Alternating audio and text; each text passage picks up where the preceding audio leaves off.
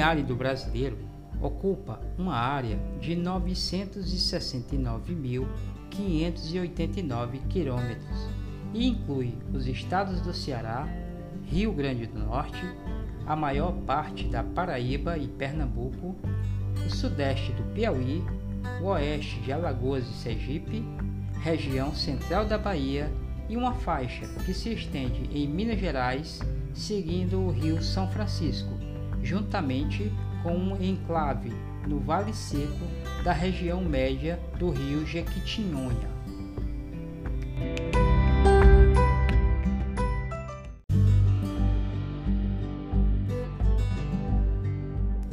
A região semiárida do Nordeste do Brasil apresenta como fator de destaque o clima, responsável pela variação dos outros elementos que compõem as paisagens. Ao clima estão adaptados a vegetação e os processos de formação do relevo, com predomínio de um processo sobre outro e de acordo com a época do ano, período seco ou chuvoso. Os solos são em geral pouco desenvolvidos em função das condições de escassez das chuvas, tornando os processos químicos mitigados.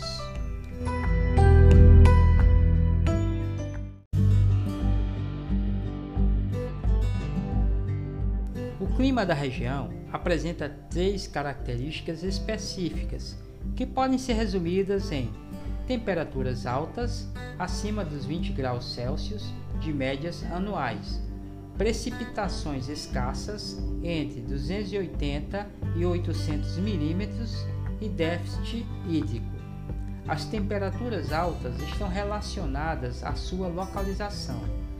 Quase totalidade da região se localiza em baixa latitude, bem próximas do Equador, conferindo-lhe assim temperaturas com mínimas acima de 15 graus centígrados e as máximas podendo atingir os 40 graus centígrados.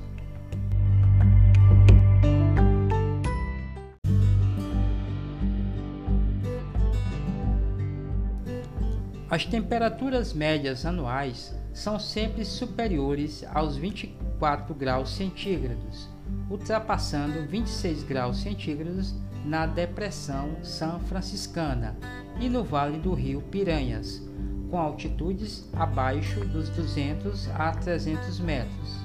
A pouca variação de médias mensais e anuais lhe dão amplitudes térmicas de 3 graus a 5 graus Celsius, menores que nas regiões intertropicais.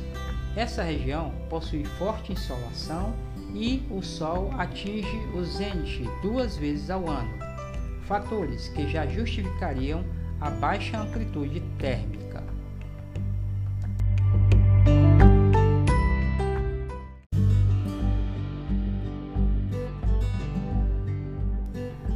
Há escassez de chuvas em diversas localidades na região do semiárido brasileiro, que apresentam precipitações entre 280 a 800 milímetros de médias anuais.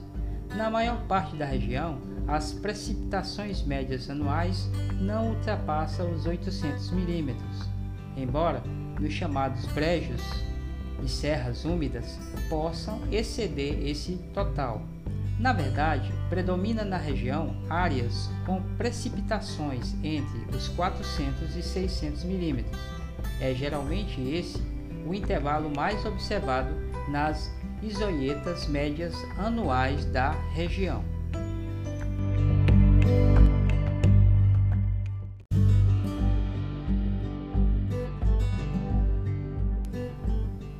O grande problema na região do semiárido são as secas. Numa análise temporal das secas, observamos que os primeiros registros datam de 1552, o que faz acreditar que a luta entre os índios antes da chegada dos portugueses fosse motivada em parte pela disputa de terras com a abundância de água. Novos registros datam de 1583, descritos pelo jesuíta Fernão Cardim, salientando que a seca atingiu até o litoral de Pernambuco, causando elevados prejuízos aos engenhos. No século XVII, também se registraram grandes secas. O fato intensificou o conflito entre portugueses e indígenas. A última seca daquele século, a de 1692, causou enormes prejuízos. O fenômeno das secas também deu ar de sua graça no século XVIII. Existem relatos chocantes das devastações causadas entre 1723 e 1727 e em 1777. Nesta época, a pecuária nordestina perdeu para o Rio Grande do Sul o mercado consumidor das Minas Gerais. A maior seca do século XVIII, porém, foi a de 1791 a 1793, com efeitos devastadores em todas as capitanias da região. No século XIX, logo após a independência, houve a Grande Seca de 1824 a 1825, que espalhou o banditismo por todo o Nordeste. No período regencial, de 1831 a 1840, o empenho de políticos nordestinos faria com que o governo liberasse verbas para enfrentar a situação. A análise do problema, entretanto, só começou a ser feita efetivamente a partir de 1859, quando o imperador Dom Pedro II visitou a região. Em 1877 ocorreu uma nova seca. Na época, o governo imperial estava envolvido com a questão da emancipação da mão de obra escrava. Essa seca acabou acarretando a migração de milhares de nordestinos, sobretudo cearenses, para a Amazônia, onde foram trabalhar na exploração da borracha. Esses migrantes foram responsáveis pela ocupação e anexação do Acre ao Brasil. Em 1898, já em plena República, voltaria a ocorrer uma nova seca que perdurou até 1900. No século XX, as secas se tornaram mais constantes e abrangentes, o que demonstra os efeitos de interferência do ser humano no ambiente, tanto em termos globais como locais, com o uso irracional do espaço semiárido.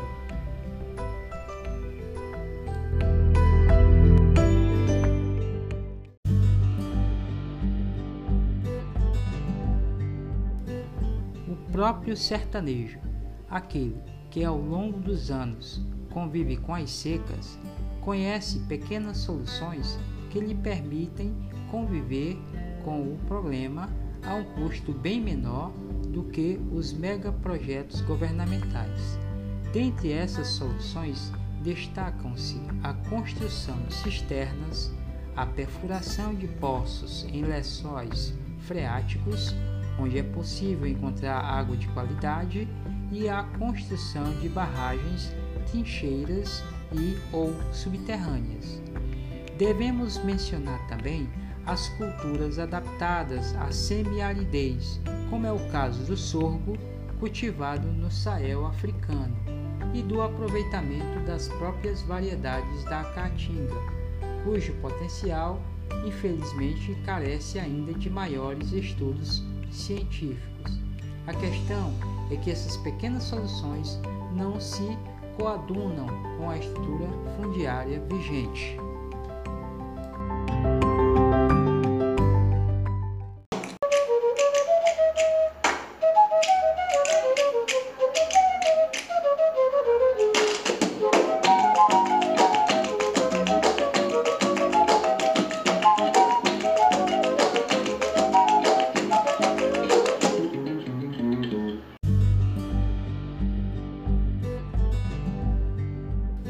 Excelente lugar para se praticar o turismo ecológico e conhecer diretamente o clima semiárido é a Reserva Natural Serra das Almas.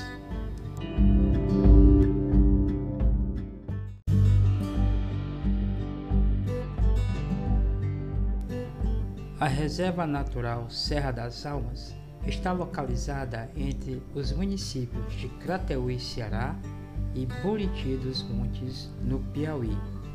A sede da reserva fica a 50 quilômetros da cidade de Crateús e o percurso é realizado em 1 hora e 20 minutos se feito de carro. Já de Buriti dos Montes fica a 34,3 quilômetros e o percurso é realizado em 56 minutos. A altitude da Serra das Almas é de 290 a 750 metros. O clima é tropical quente, semiárido brando. A vegetação é composta pela caatinga arbórea, mata seca e carrasco.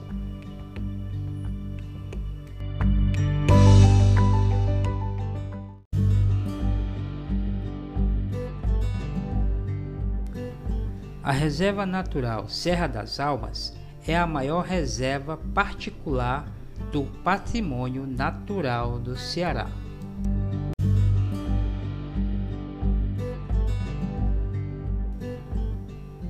A sede da reserva Serra das Almas está localizada na parte alta da reserva, Planalto da Ibiapaba, onde se encontra o Centro de Interpretação Ambiental professora Maria Angélica Figueiredo, que possui capacidade de hospedagem para até 36 pessoas e toda a estrutura é alimentada por energia solar.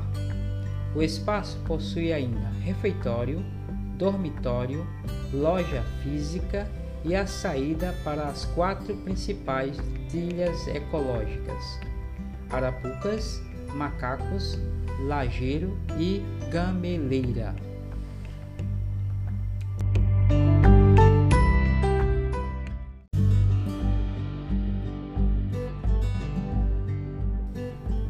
A trilha das Arapucas possui 6,5 km de extensão.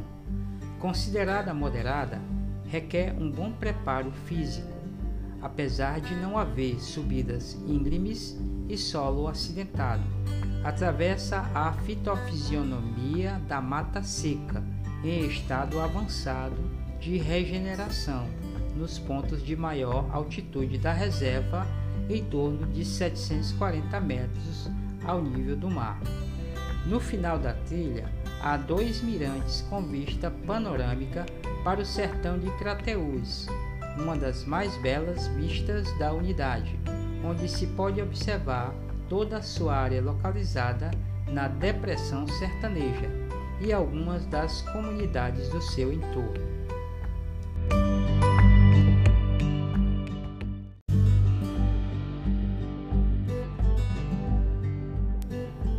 A Trilha dos Macacos possui 2 km de extensão Possui piso irregular e lugares onde é necessário usar as mãos para equilíbrio. Possui esse nome devido à facilidade de se encontrar macacos prego em seu percurso. A vegetação típica encontrada é caracterizada como mata seca.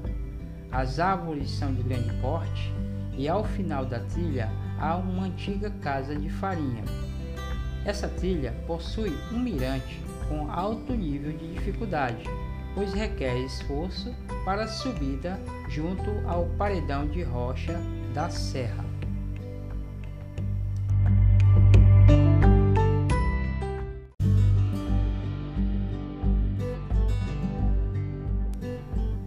A trilha do Lajeiro, com extensão de 1,5 km, sem subidas íngremes, é considerada leve. Logo no início, cruza o riacho Melancias e prossegue em direção à fitofisionomia Carrasco. A trilha proporciona a transição entre as diferentes fitofisionomias da caatinga. É de conhecer algumas espécies de plantas endêmicas da caatinga. Ao final da trilha encontra-se o lajeiro, um afloramento rochoso composto por rochas areníticas e pequenas ilhas de vegetação, onde se encontram cactáceas como o xique-xique, o mandacaru e bromeliáceas como a macambira.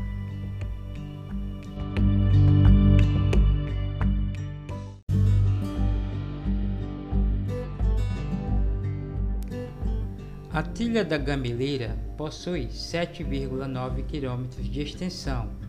É apropriada para o ciclismo. A trilha apresenta a fitofisionomia mata seca em toda a sua extensão. Ao final, possui uma antiga casa de farinha e uma belíssima vista panorâmica. Essa trilha ainda aguarda uma surpresa sensacional, pois descendo a trilha de pedras da encosta há uma imensa e frondosa gameleira, árvore centenária e a maior da região.